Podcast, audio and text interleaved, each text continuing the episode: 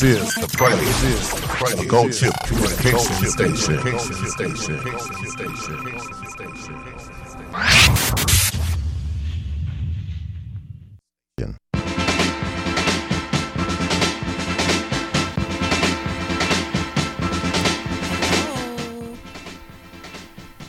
This is Dr. I, and I hope that Dr. Joe responds to me. Are you there, Dr. Joe?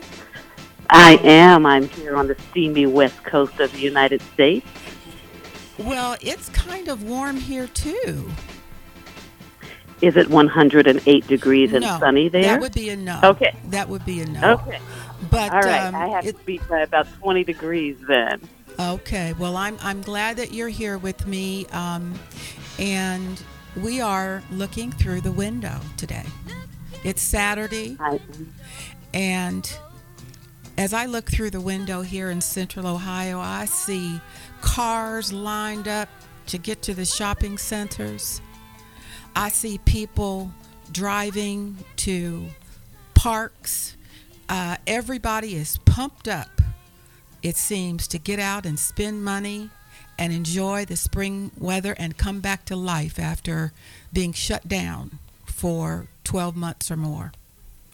And so that's going to be a good thing for the economy.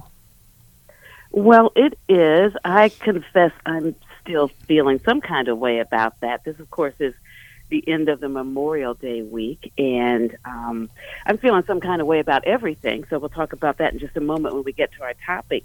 But I'm seeing people without masks, and that makes me feel queasy. I've said before, I'll probably wear my mask for the rest of my life. I like living in a germ-free world.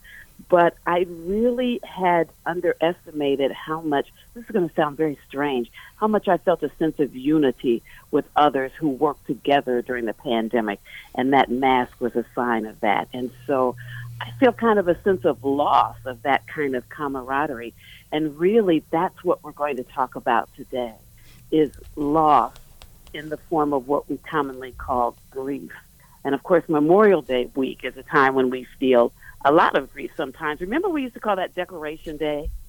I remember my parents talking about going to get the flowers to take them out to the funeral, um, out to the cemetery. And it was such a somber trip that I rarely went because we would get out there and put the flowers down, and there would be these long moments of silence. Uh, my sister, who was killed in a car accident when she was 18, that was a very sad trip. And my grandparents were out there and a number of other people that we loved. Um, and my parents took it in every single memorial day. They stood there and they just stood in silence i guess recognizing the loss and remembering the good times And so you're right. That didn't work for you. It worked for them.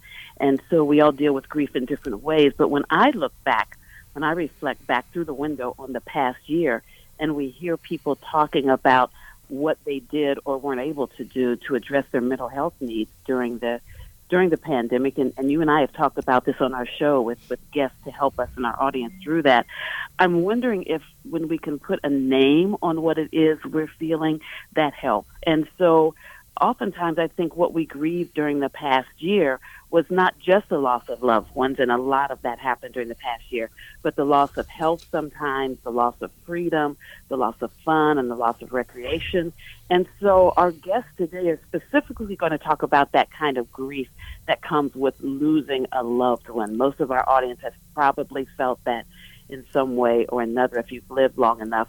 But I'm wondering if there might be some lessons from our guests today in terms of other forms of grief and loss, and whether some of the depression our audience may have felt during the past year may begin to take care of itself as you're right, as we get out and about more and begin to resume the, the activities we were involved in. So, so a great start to June and a great start to the show today. Yes, um, and you bring up a very important point.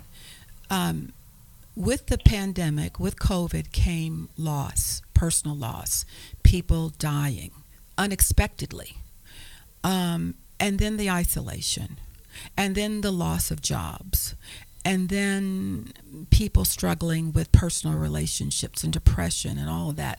So, in my lifetime, this has been the most, um, I don't even know if there's a word for it, uh, sad is, is an easy way to put it, the saddest time I've ever been through.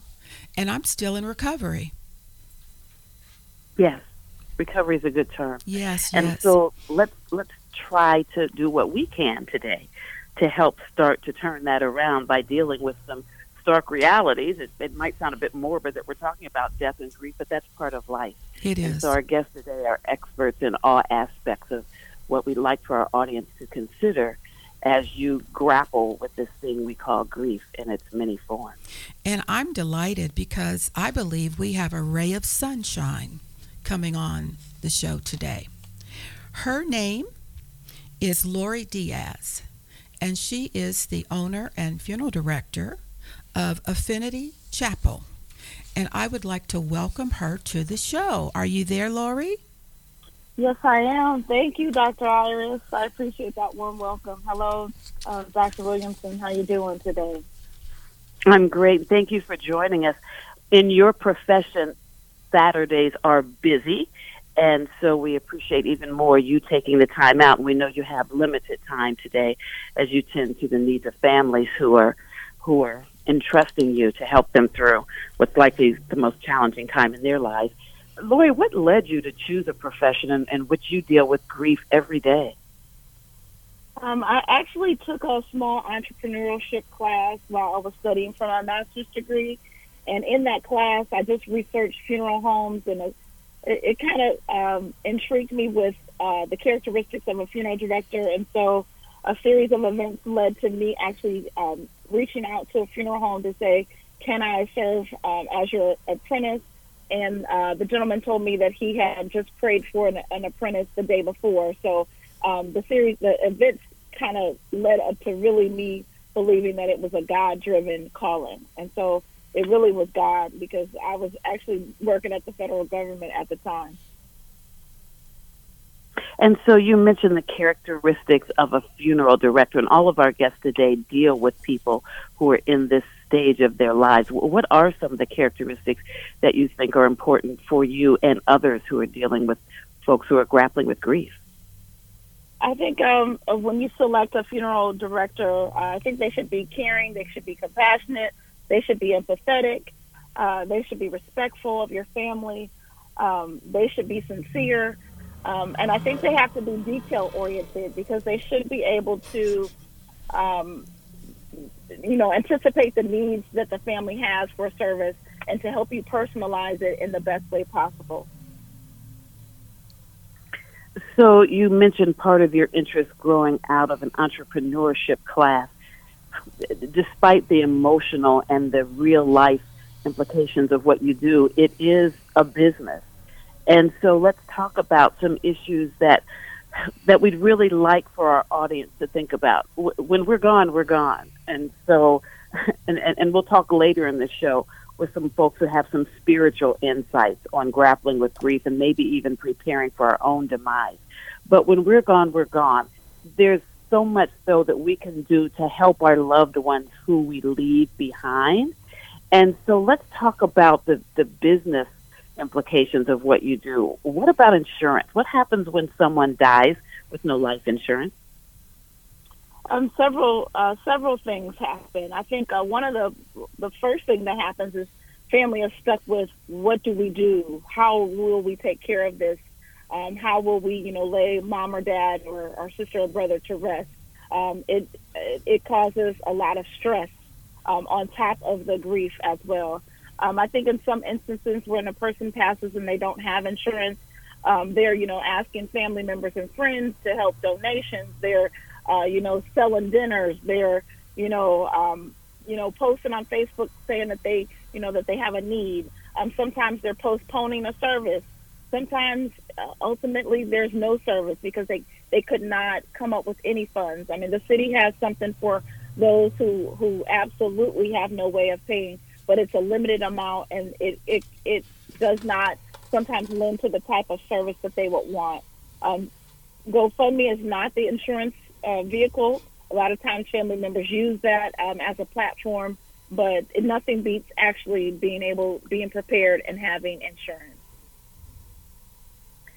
So we understand that that life insurance costs money, and perhaps one reason people might not have life insurance is because they believe they don't have the money. But but what are affordable ways for people to to get life insurance or have something put aside so that their family doesn't have to endure what you just described? Um, I think starting early and actually pre-planning to find out what it is that you want, to find out what that cost is, and then uh, devising a plan to kind of put a little money away. And I know we're just coming out of a pandemic where you know money for some was scarce, and it came down to the ability of should I pay this life insurance or should I pay this light bill? And so I recognize that that is you know as a as a as a problem for some. But I think sometimes people don't realize that uh, insurance really is not that expensive, and you don't really have to have uh, a huge policy, but just something. And so I think just taking the time to actually research and find out what is the particular cost. Um, pre-planning does absolutely help because you're uh, taking the pressure off and you're you're um, locking it in at uh, the prices that are current, so that when um, you know inflation kind of happens and prices go up, your family is secure in knowing that you've already taken care of it on the front end. So, talk to us a little bit more about pre planning. How do you do that? So, uh, pre planning, you can always call um, a particular funeral home that you've uh, selected to sit down with them and actually kind of go through your wishes. I want to be, um, I want a traditional burial. I want an entombment. I want to be buried at sea. I want um, to be a, just a traditional burial. I want cremation once you've um, sat down and actually planned out what that is and saw what those costs are, you um, you would just go through the um, their process of finding uh, collecting the payment if you're going to you know make a payment, or going through the process of of making uh, one payment. Some families come in and they're totally prepared and they just make one payment, and that those funds are putting into a trust or into insurance an insurance vehicle. Ohio has very strict laws on pre-planning and making sure that the uh, dollars are set aside so that families aren't taken advantage of. And so Ohio has done a good job of, of trying to buffer that so that people feel secure now when they're uh, doing pre-planning.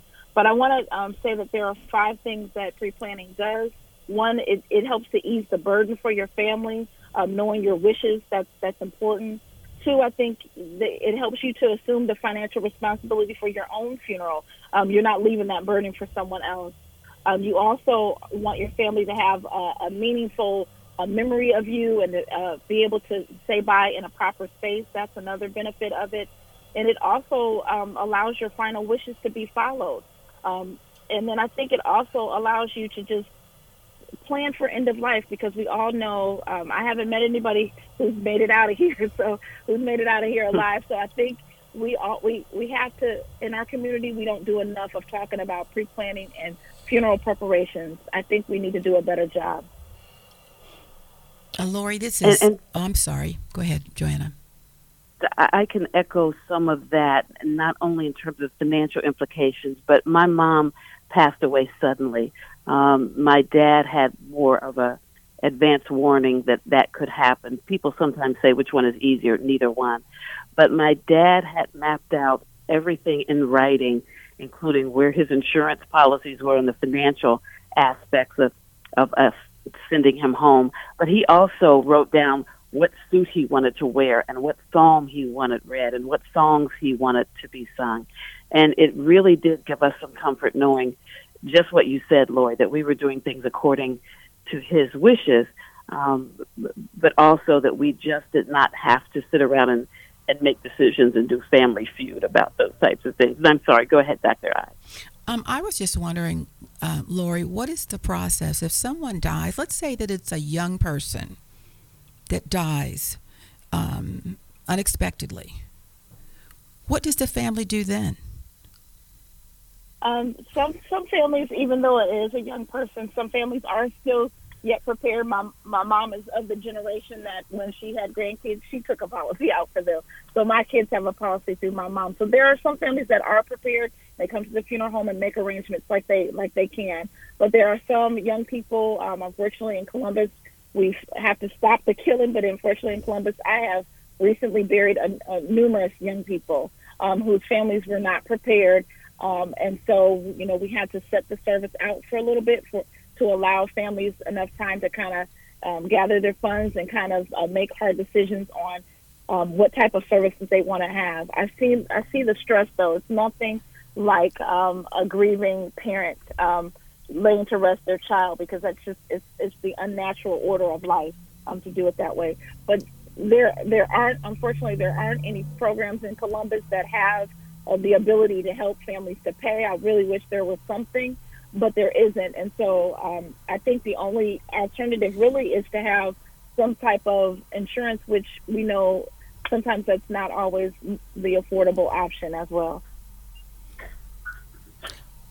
We have about so, four minutes left here before we have to take a break, Lori.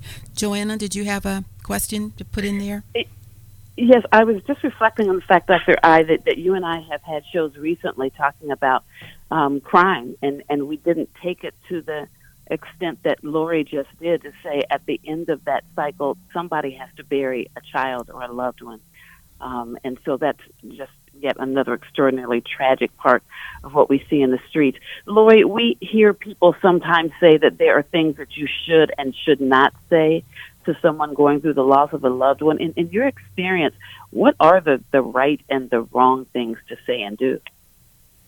I think some of the right things to say um, are um, I am sorry for you know your loved one's passing. Um, I think another one is to share positive memories of your loved one. Um, I think the uh, uh, the ultimate thing is to make sure that you are present. I think sometimes we are we forget that the person is grieving. They can't always return your phone call. They can't always provide you with all the details. They're dealing with the you know trying to plan this funeral in less than a week and so I think we have to learn how to be present for uh, people and, and to offer our services. Hey, how can I help you? Can I come over and sit and answer the phone? Can I do any errands for you this week? Can I drop off, you know, what you need to drop off at the funeral home for you? I think sometimes we forget that they're in that moment and they're feeling the weight of it. And I think those are ways that we can help. Um, I think some of the things that we should not do is telling a person, I know how you feel because you absolutely do not every every service, every family has a different amount of grief. Every family has different dynamics. So just because you've lost your mom, it's not the same feeling as someone else losing their mom. So I think um, taking that that that saying out of our vocabulary. I think sometimes it's a natural habit to say, "How are you doing?" Sometimes they don't know how they're doing. They can't put it into words. And so I think just being there, learning, even though we're in a pandemic, uh, one of the things I didn't like was not being able to hug families because I'm a hugger. I think just being there to to uh, support and, and show empathy is something that you, you should do. And another uh, one is when they say, "Oh, they lived a long life." Um, you know, they lived a long life. That that still doesn't mean that they're they're satisfied with the fact that their person has passed. So I think those are some of the things that I've learned um, are kind of do's and don'ts and triggers for certain families. We have about two minutes, Lori. Could you please give our audience your contact information so that they know if and when that time comes who they might talk to about funeral planning? Absolutely, I'd love to. Um, I'm Lori Diaz, the funeral director at Affinity Memorial Chapel. We are located at 1166 Parsons Avenue. Um, that's Columbus 43206. Our website is uh, Affinity Memorial Chapel and that's A F F I N I T Y. A lot of people say Infinity, but it's Affinity Memorial Chapel. Um, we are located. We have an Instagram page. We have a Facebook page. Um, I also am starting back up to do a, a blog. We have a blog called Funeral Six One Four, where we talk about uh, all things that are um, fun, useful, and uh, not- notable in funerals. So we, we're trying to put the fun in funeral. I know it sounds weird, but that is what we do. Um, our phone number at the funeral home is 614 427 1234. And I would love to be your funeral director of choice. And thank you again, Dr. I and Dr. Williamson, for um, asking me to even be on the call. I appreciate you, sister, so much. Thank you, Lori. And Lori, thank you for being an essential worker during this pandemic. We know that it was particularly stressful for you and families who had to deal with loss during a season when you couldn't be hugged and when you couldn't have your family all around you. So thank you for the work you do and for being with us today on the window. And we will be right back in just five minutes on the window.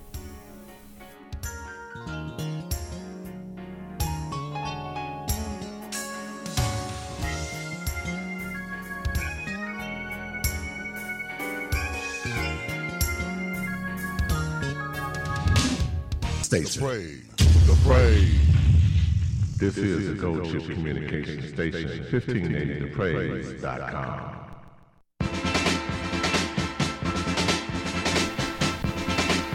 We're back on the window talking about grappling with grief. Not a real popular topic, but a necessary topic. And the next expert we're going to hear from is an estate attorney. And he has been in the estate planning business for uh, uh, quite a few years. His name is Jack Gibbs. And he is um, here today to answer some questions about the profession as well as um, the steps you take in estate planning. So, welcome, Jack. Oh, thank you. Very, very glad to be here. I hope you all can hear us. I think there's maybe some technical. Okay, all right. Thank you. All good. All good. Okay. Um, Jack, why do you need a will? Uh, well, that that's a relative question. It would it it varies from case to case. Like the, I would uh, d- determining that issue. I would need to talk to the person, find out uh, what assets they have, how they have them titled or fixed at present, uh, what what their age is, what family members they have, what their um, health issues, if any, are. A lot, lot, lot of different variables there that you uh, you can't just put on a piece of paper and say, check all these boxes. You need a will. well, who needs a will then? Uh, well, if you're, uh, are you married? Are you not married? Do you have, uh, do you have young kids you want to provide for? Do you want to uh, lease things to a wife? Uh, do you, with with certain issues, uh, you may need more than just a will, depending on what you're trying to do. You may need to throw a trust in there. You may need to throw. There's a lot of other vehicles that the public's not aware of that um, do avoid probate, such as uh, survivorship deeds, transfer on death deeds, payable on death bank accounts, and you know, a lot, a lot of different variables in there that, that you, you, you can't just just put down on a short sheet of paper and say, hey, yes, you need one, yes, you don't need one, or whatever. You, the, my best advice would be to, uh, if you're thinking about that you may need a will, is to contact an attorney of your choice and, and ask them that. Uh, I, I, I, would suggest that before you do that, you re- research that attorney to see see if they're uh, what their um, uh, background is in the area and what their expertise is like with not everyone with like with me. I've been I've been doing this 30 years but but to get to where I am now uh, I've taken over 400 hours of continuing legal education in probate law and estate planning.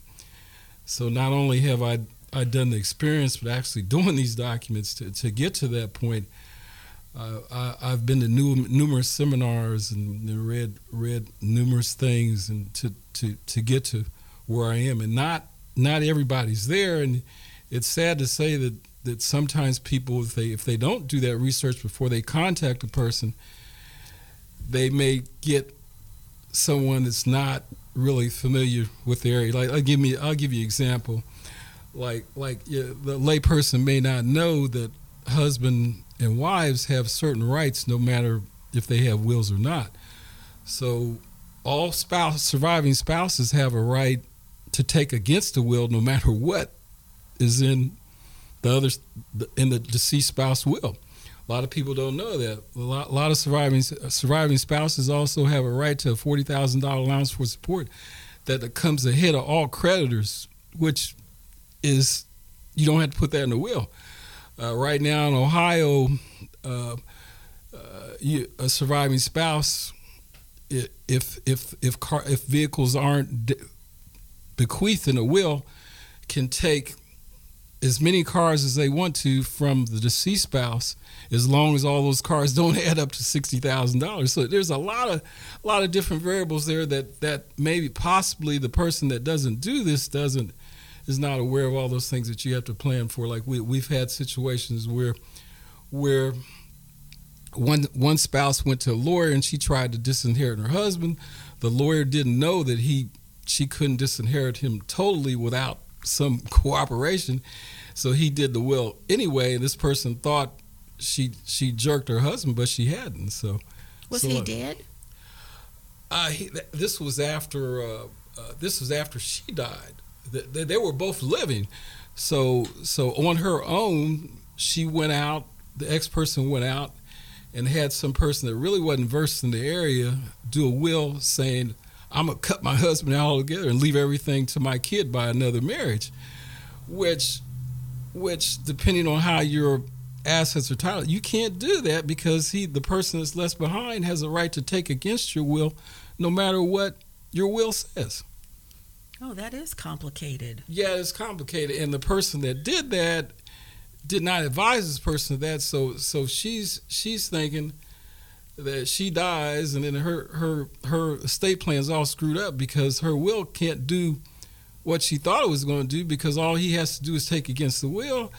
And all he has to do is he can get all the cars he wants as long as they don't add up to sixty thousand dollars, and he can get his forty thousand dollar allowance for supports, which comes ahead of all creditors, which is in the will. And sometimes the states aren't more than forty thousand dollars. So, and you and you're in, in uh, like like a complicated issue there too. Like if you have, say, you have a house, and and the the equity in the house is forty thousand dollars or less, you can use that forty thousand dollar allowance for support to get that whole house in your name and, and screw the other heirs. So, so it, it, it's a lot of different little things and things that, that people aren't aware of that, that you have to be aware of when you do the do this uh, process. Yeah. When when um, we had to make a decision with my mother Mm-hmm. to um, take her out of independent living Right. and put her in an extended care facility, a nursing home. Um, she owned a home, and it was in her name and my brother's name. Right. And so we She transferred was she in, was she in Indiana or here? Indiana. This well, is that, Indiana. that that's another variable people don't realize that people people are not aware that that uh, uh, in most instances probate law and estate planning law is different in every state.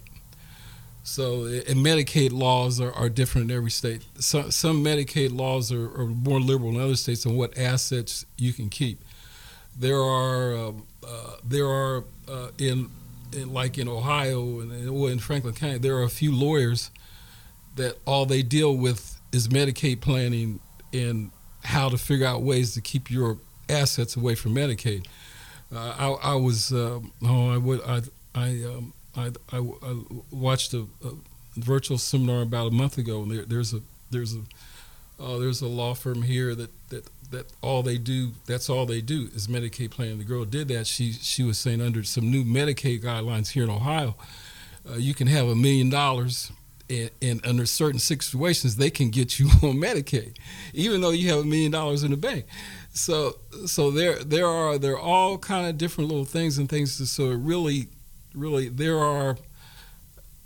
It's especially that that when we do have someone like that that has issues that we co-counsel with these people and do that, and there are there was uh, several of these people that, that their expertise is so valuable. There was one guy that he was he was charging a thousand dollars for initial consultation, which which was worth it depending on what kind of assets you have. So so that that that's a whole nother bag of worm by itself by, worms by itself. Which there are there are some Medicaid specialists that are very good at it and they are worth their money. Uh, when you there are all kind of exemptions for keeping houses and keeping money away from Medicaid that you you you wouldn't believe unless you talk to one of these people. so there's no cookie cutter approach No cookie cutter approach, right? when somebody passes. That's that's the main message here. Now, what is a trust? Uh, basically, a trust is you say you have a house, you have a car, you have bank accounts. You decide to create uh, John Doe and Mary Doe Family Trust, and you transfer all your assets to John Doe and Mary Doe Family Trust. And with the trust, you you say, uh, okay, when X dies, I want this to happen. When B dies, I want that to happen. Uh, I want this person to get that there, and and you you have a plan that can go through two or three generations or four generations, whatever. It it doesn't always um, work for everybody. Uh, it it does avoid probate. Uh, not not everyone needs a trust uh, uh, like the uh, there are there there are a lot of um, a lot of people get these mailings in mail. Oh, avoid probate, go with the trust, and they they have they have mailings from and they don't realize a lot of these lawyers doing these mailings they're from california they're from other states and they're just it's just a trust mill. and, and you may not need one we've had people who had all their kids were grown all they had was a house all they had was a car and they read this trust mill stuff and they end up spending four or five thousand dollars for for a trust they, they probably didn't need where we, we could have did a transfer on death deed transfer on death deed is just you just say i want my house to go to X son when I die.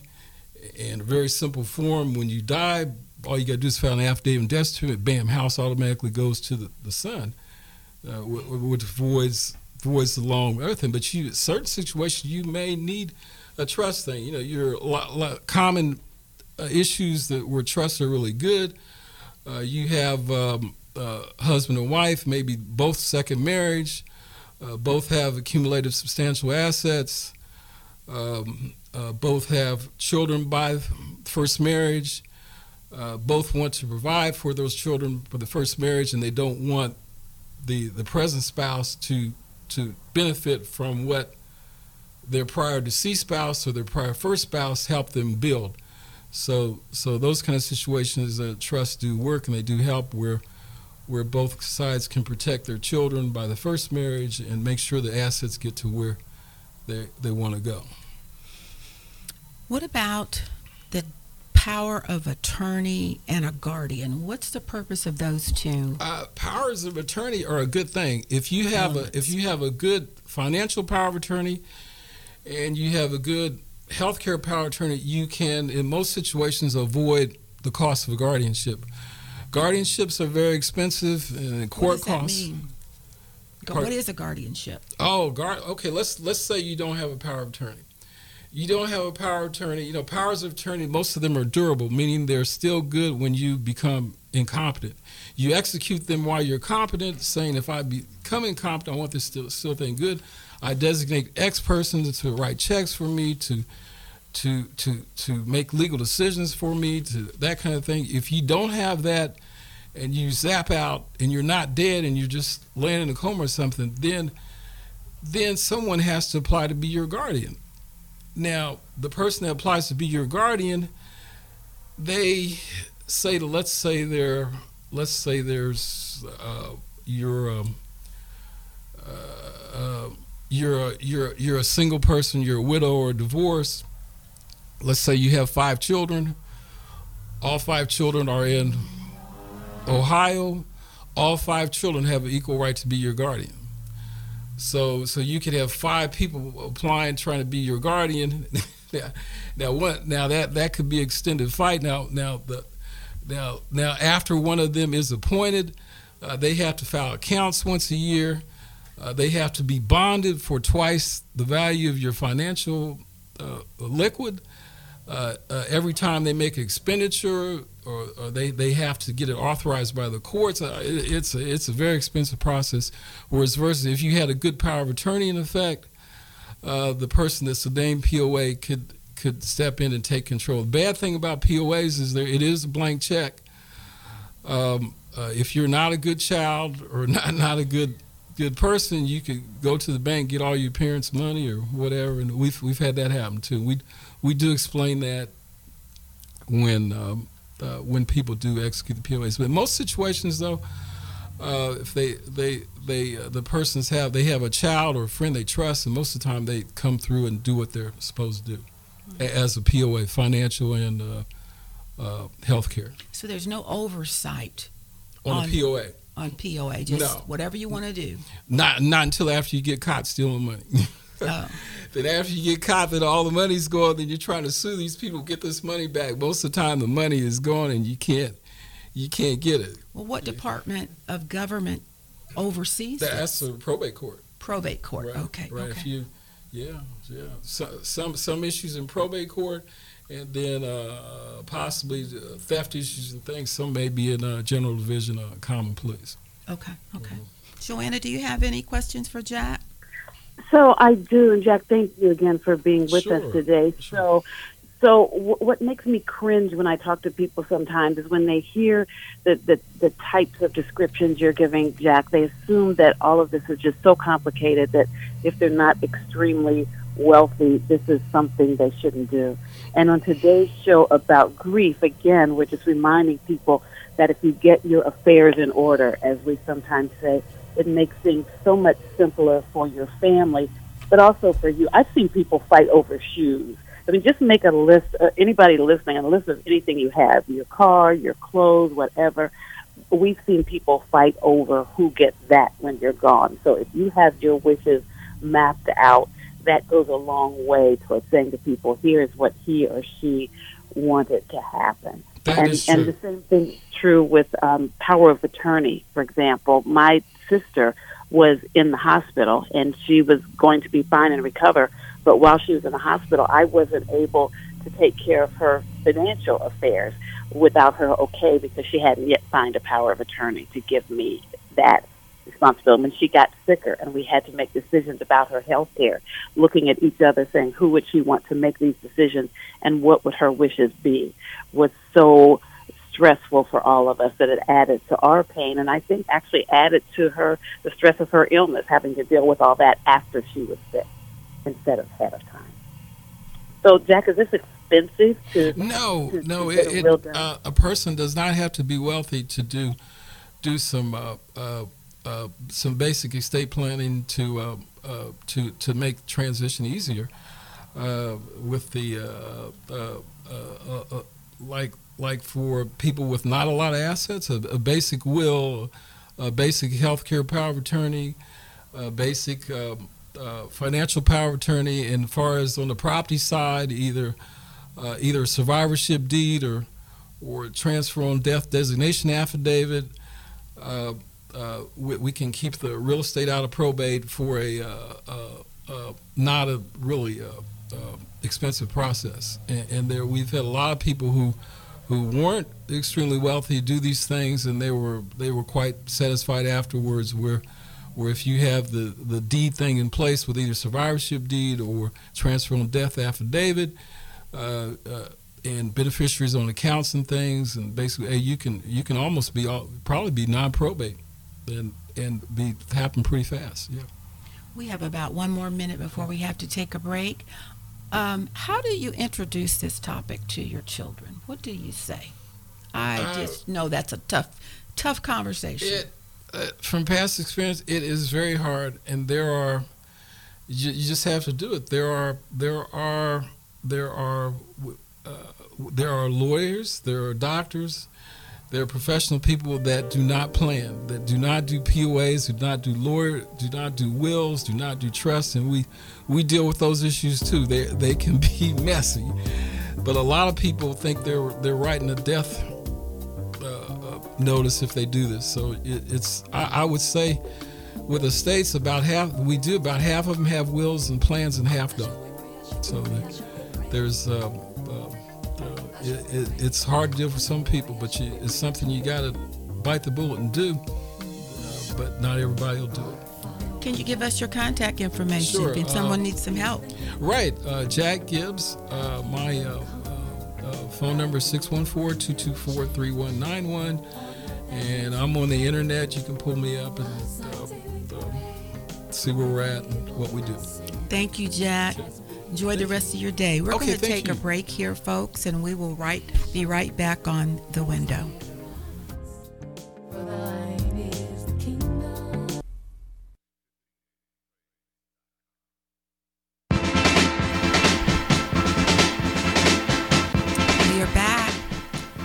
About grappling with grief. So now we've talked to um, a funeral director, got her perspective on planning for the inevitable. We've talked to an estate attorney who's demonstrated how complicated the estate planning process can be. And now we have a experienced grief counselor um, waiting to speak with us and give us her advice. And this is Reverend Charlotte Carter from Faith Ministries. Welcome, Reverend Charlotte. Hi, but I'm not Reverend. Oh. My co-leader is Reverend Cassandra. Okay, I apologize for I'm- that. Okay, That's well, I will. okay. I'm Sister Charlotte. Okay, Sister Sister Charlotte. Charlotte. Yes, thank you. Um, we welcome you today, and we're anxious to hear from you and your grief ministry. So, Joanna, would you like to lead the uh, conversation? Yeah, so thank you. So let's start with what is a grief ministry? Hi, Joanna. I need. Um, I'm having trouble hearing you. I'm sorry. Can you hear me better now? Yes, thank you. What is a grief ministry? At Faith Ministries, our pastor chose to use the um, Christianity-based commercial program uh, entitled Grief Share. It's an, an um, a whole packet of information that guides the support group process, and they have um, tons of resources that are available to supplement that program on their website. So that's Grief Share. At Faith Ministries, before the pandemic, we met weekly, and the Grief Share program is a 13 week process that includes a workbook, um, training for the leaders, and a leaders workbook, videos that we would watch at the weekly meetings, and as I said, many other resources. After the pandemic, our pastor came up with Faith Ministries After Church. And after his sermon on every um, Sunday morning, he would send to the ministry leaders an outline to follow to um, discuss the sermon that pastor had preached on the previous Sunday morning. Reverend Cassandra and I decided to do our group on Wednesdays. All of the participants are individuals that we already had relationships with because of their grief journey. And since the pandemic, a couple of more people have joined our weekly radio, I'm sorry, television. Hmm, I'm just confused. Telephone conference meeting each week. So we call in and we follow that outline that Pastor Wise provides. Sister Charlotte, this is Iris. Does everybody need to go through grief counseling when I someone recently- dies? I recently lost um, both of my parents, one in November of 2019 and one in 2020, which was very recently. My father passed away at the age of 99, and my mother passed away at the age of 90.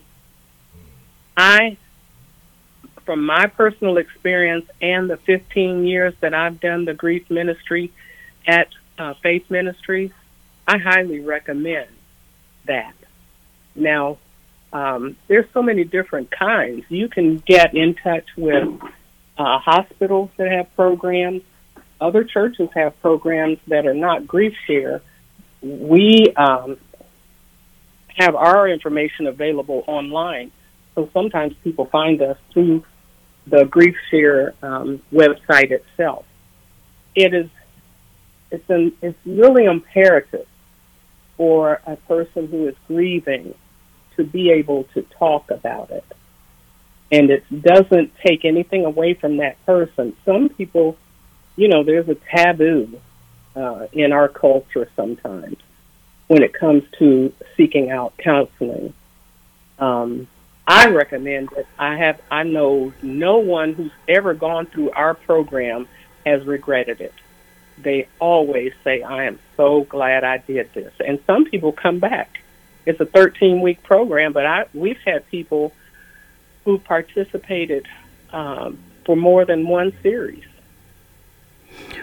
Well, what is the premise of the grief ministry? Is it to accept God's will, even though Christians accept God's will anyway? Or is it learning how to manage um, your emotions? It's everything. Um, because Grief Share is Christianity based, of course, the um, program infuses a lot of scripture. Um, we pray before every session. We pray after every session. We uh, look up supporting passages in scriptures in the Bible. But the bottom line is to just be healthy. We just want uh, everyone to know that they're not in that journey by themselves. And you don't even have to be a Christian to participate.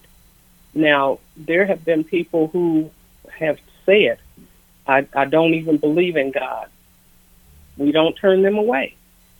If you, you know, if you're willing to allow us to honor and humble ourselves before our Lord, we're willing to have you participate with us and get whatever you can out of our um, support group. And there have been people who have found the Lord through the support group. But it's not a requirement. It's not a requirement to be a member of Faith Ministries to participate. We just want people to um, be embraced and to be receptive to um, the fact that grieving is hard. It takes its toll. And when you're doing it by yourself, it can really damage you emotionally, physically, um, even financially, because if your head is not clear, it's hard to make wise decisions about your personal business. Sister Charlotte, what about people that don't demonstrate openly that they're having any issues? Is it possible to be grieving and not even really recognize it? Oh, yes, that's an excellent question. One of the young ladies who is a faithful member of our group and has been with us for many months lost her mother, oh, something like 16 years ago, and her sister um, six or seven years after that, and her sibling, the surviving two sisters, one was in one location, one was in the other. Her sister recognized that uh, she had not really come um, back to herself as best as you can after losing a loved one that's that close. And her sister recommended um, that she join our grief share at Faith Ministries. And she admitted, I just kind of pushed it in the back and and I thought I was okay, but her sister could tell she wasn't. Hmm. Are there other reasons that you would go through grief other than losing a loved one? Yes.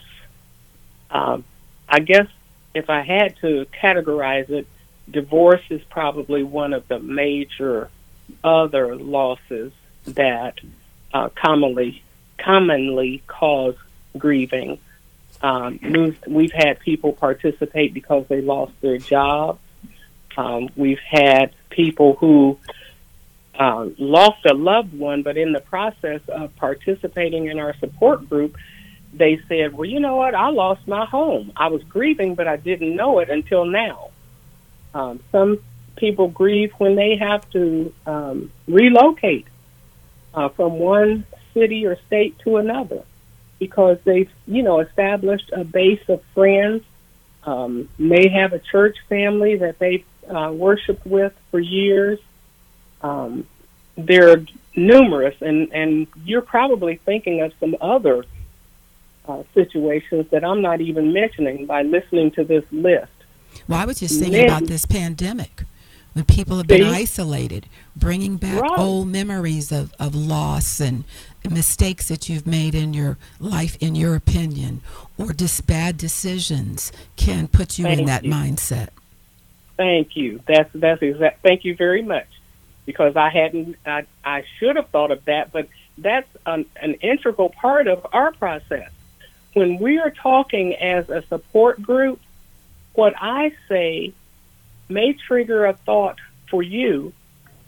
You say something, it may trigger a thought for someone else. We're we're like a family, and we encourage one another. Now, if you want to come to a session when when they're in person or call in on the telephone and if you don't say anything that's fine because maybe you don't feel like it that day but you're still going to gain something And I am The so glad that you're explaining this, Sister Mm-hmm. Charlotte, because I had to stop listening to the news in the Mhm. morning over the Mhm. last year because it would put me in the mindset that I didn't want to do anything else the rest of the day. right And I now recognize that as a form of grief. Right. Exactly. Thank you so much for sharing that. And that's another point. Um, many times people are hesitant to share those sensitive, delicate feelings. Because you feel weak. hmm And as you participate in a support group, you begin to trust because one of our tenets is what's said in our support group stays in our support group. Reverend Cass and I don't even use the names of our group members when we're just when we're talking to other people.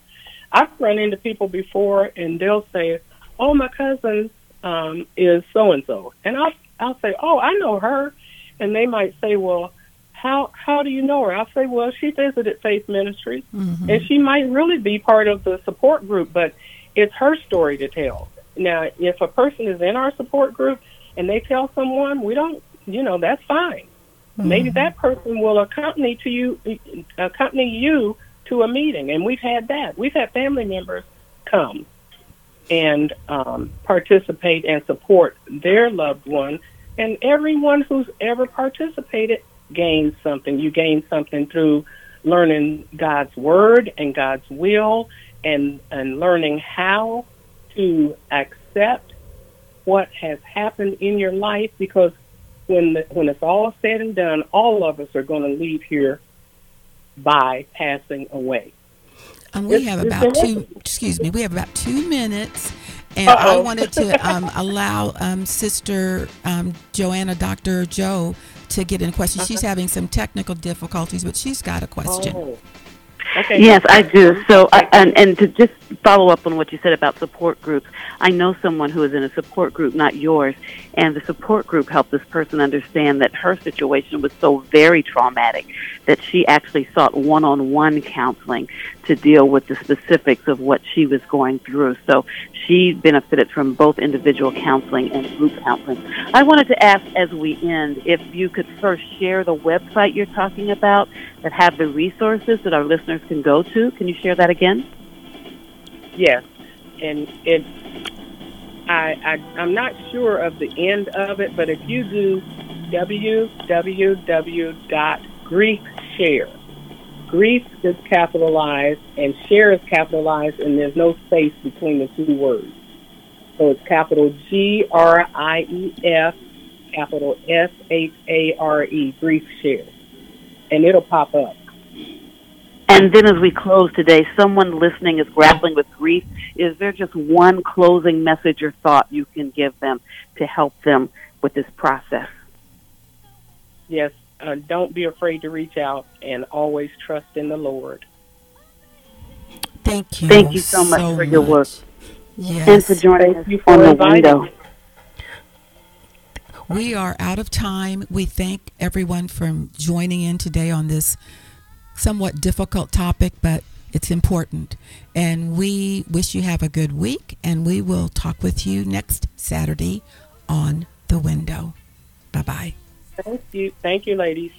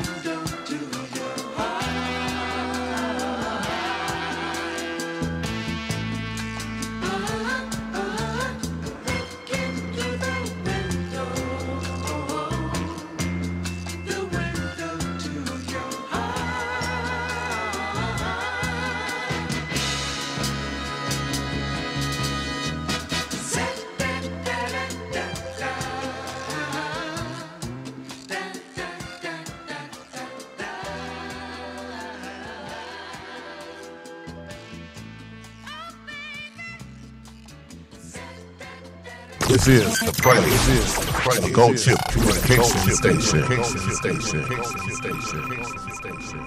Join us in the Trinity at the Eastern Gate Wednesday mornings at 11:30 a.m. right here on your Gold ship Communication Station, 1580thepraise.com.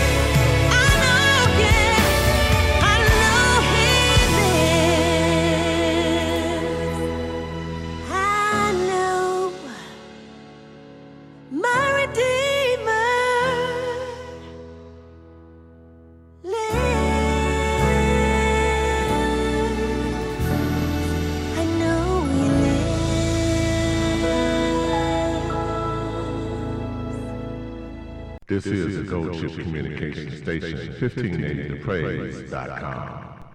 Horns, hit me!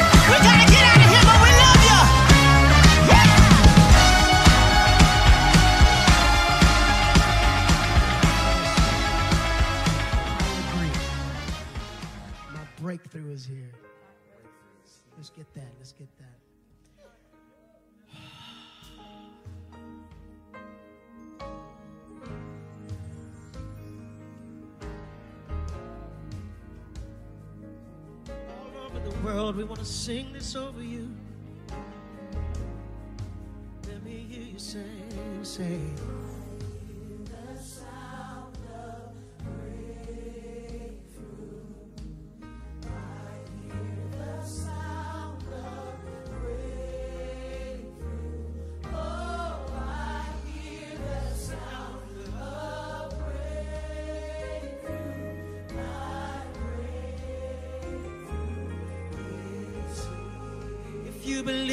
sing it out.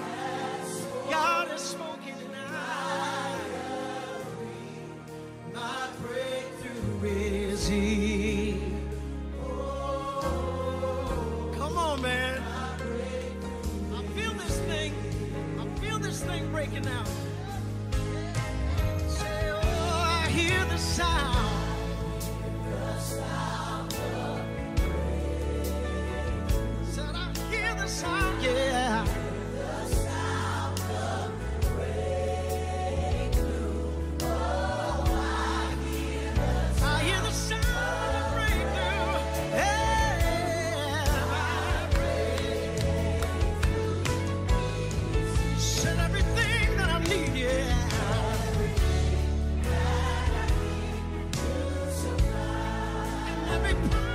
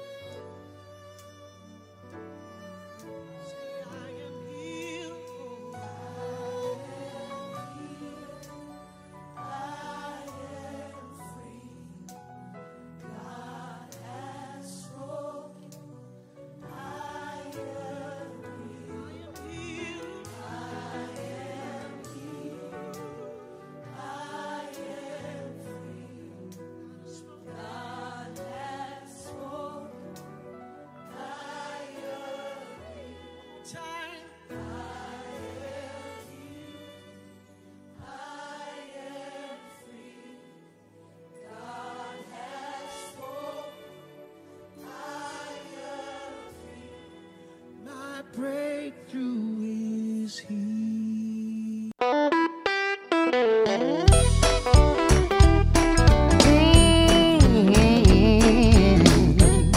Oh, no. Look here.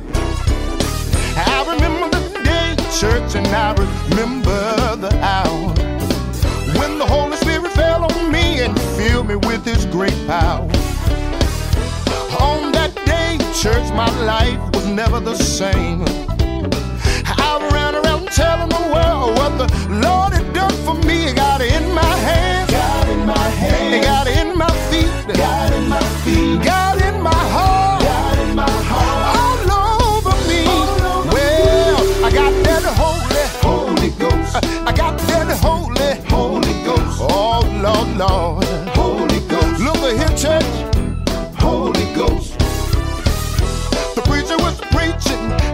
choir was singing.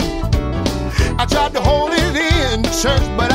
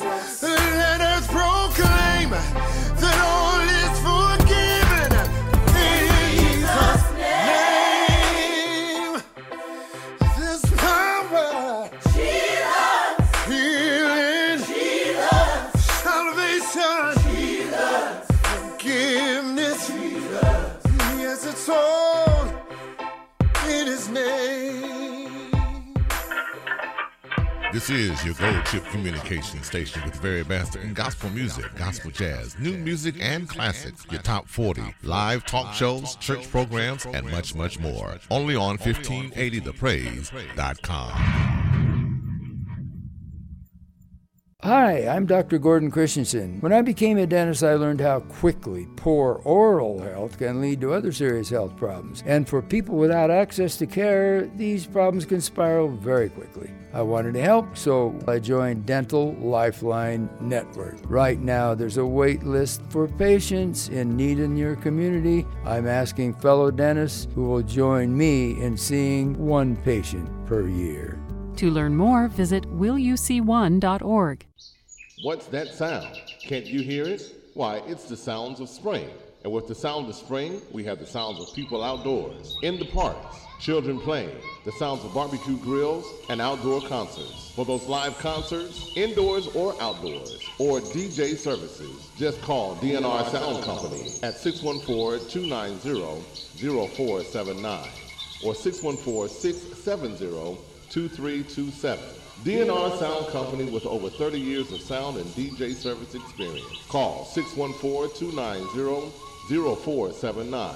That's 614-290-0479 or 614-670-2327. 614-670-2327. That's DNR Sound DNR Company. Sound DNR Company. Sound Company.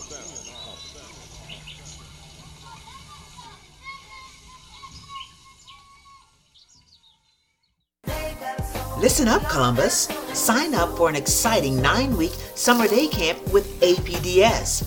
It's for boys and girls ages 6 to 12 years old. Camp is daily from 7:30 a.m. to 5 p.m. and it's at a price you can't afford to miss. Call APDS at 614-253-4448. Enrollment is limited, so call now. That's 614-253-4448. This is an ADAMH funded program. And now, a message from NRW Law Office. This is attorney Nicole Russell Washington of NRW Law Office, an experienced business attorney with the Master of Laws in Business and Taxation, representing and advising business owners with their legal and business matters, including preparing and negotiating business contracts and other legal documents, business tax planning, and ongoing legal counsel for the business. In addition, I help churches, ministries, and other nonprofit organizations obtain their 501c designation from the IRS and adhere to the maze of federal laws in order to keep that 501c designation. Call attorney Nicole Russell Washington for a no cost initial consultation to protect your business or nonprofit toll free at 1 888 243 Law 3 or on the web at www.nrwlaw.net. That's attorney Nicole Russell Washington 1 888 243 Law 3 or www.nrwlaw.net. Hey Columbus, this is Pastor Wayne Dandridge. Join me Monday through Friday beginning at 10 a.m. with Columbus's only show that highlights your local independent artists. Your Columbus Praise. That's right, it's your Columbus Praise with all of your favorite local independent artists only on The Praise. The Praise. Gold Chip Communication Station. The Praise. The Praise. This is the Gold Chip Communication Station, 1580thepraise.com. I am what you created me to be. I'm full of something tonight. I'm full of possibilities tonight. And every possibility in me must manifest. Somebody lift up your hands and say, It's time for me to manifest. Oh, I wish I had somebody to declare it. Somebody say, It's time for me to manifest.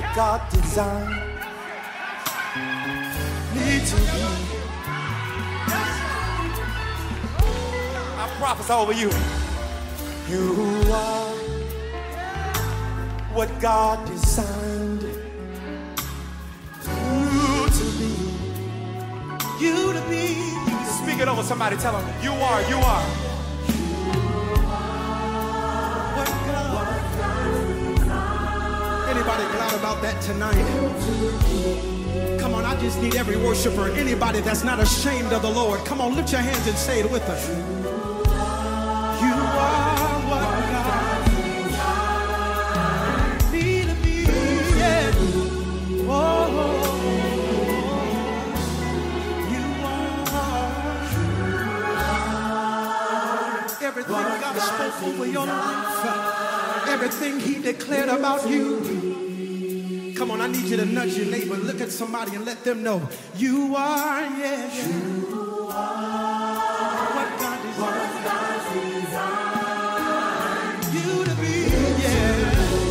Hey, everybody prophesy over yourself. Say it with great conviction right now. I am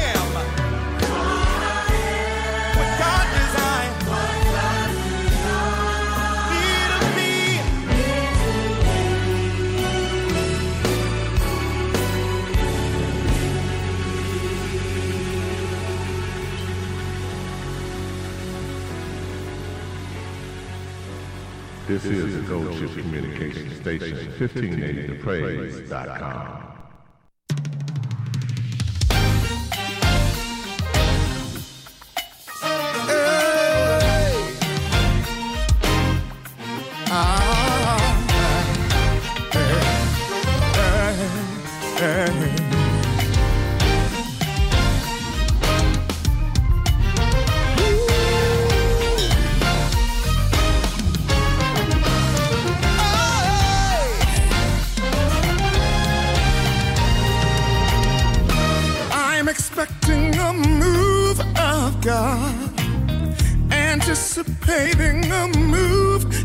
God, releasing faith for a move of God in this place. Anybody else sing it with me? I'm expecting a move of God, anticipating,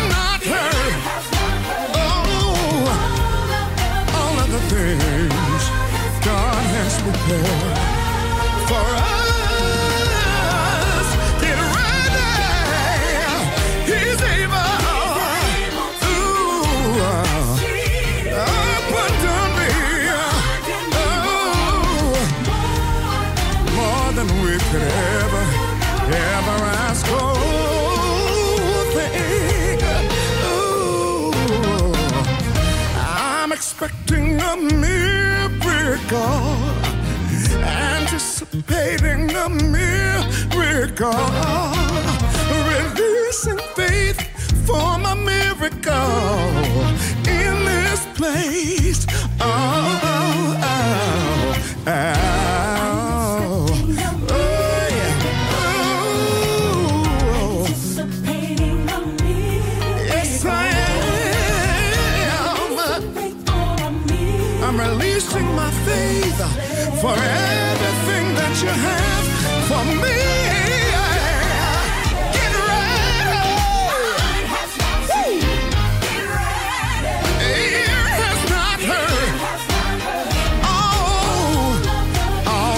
things my God has prepared for us.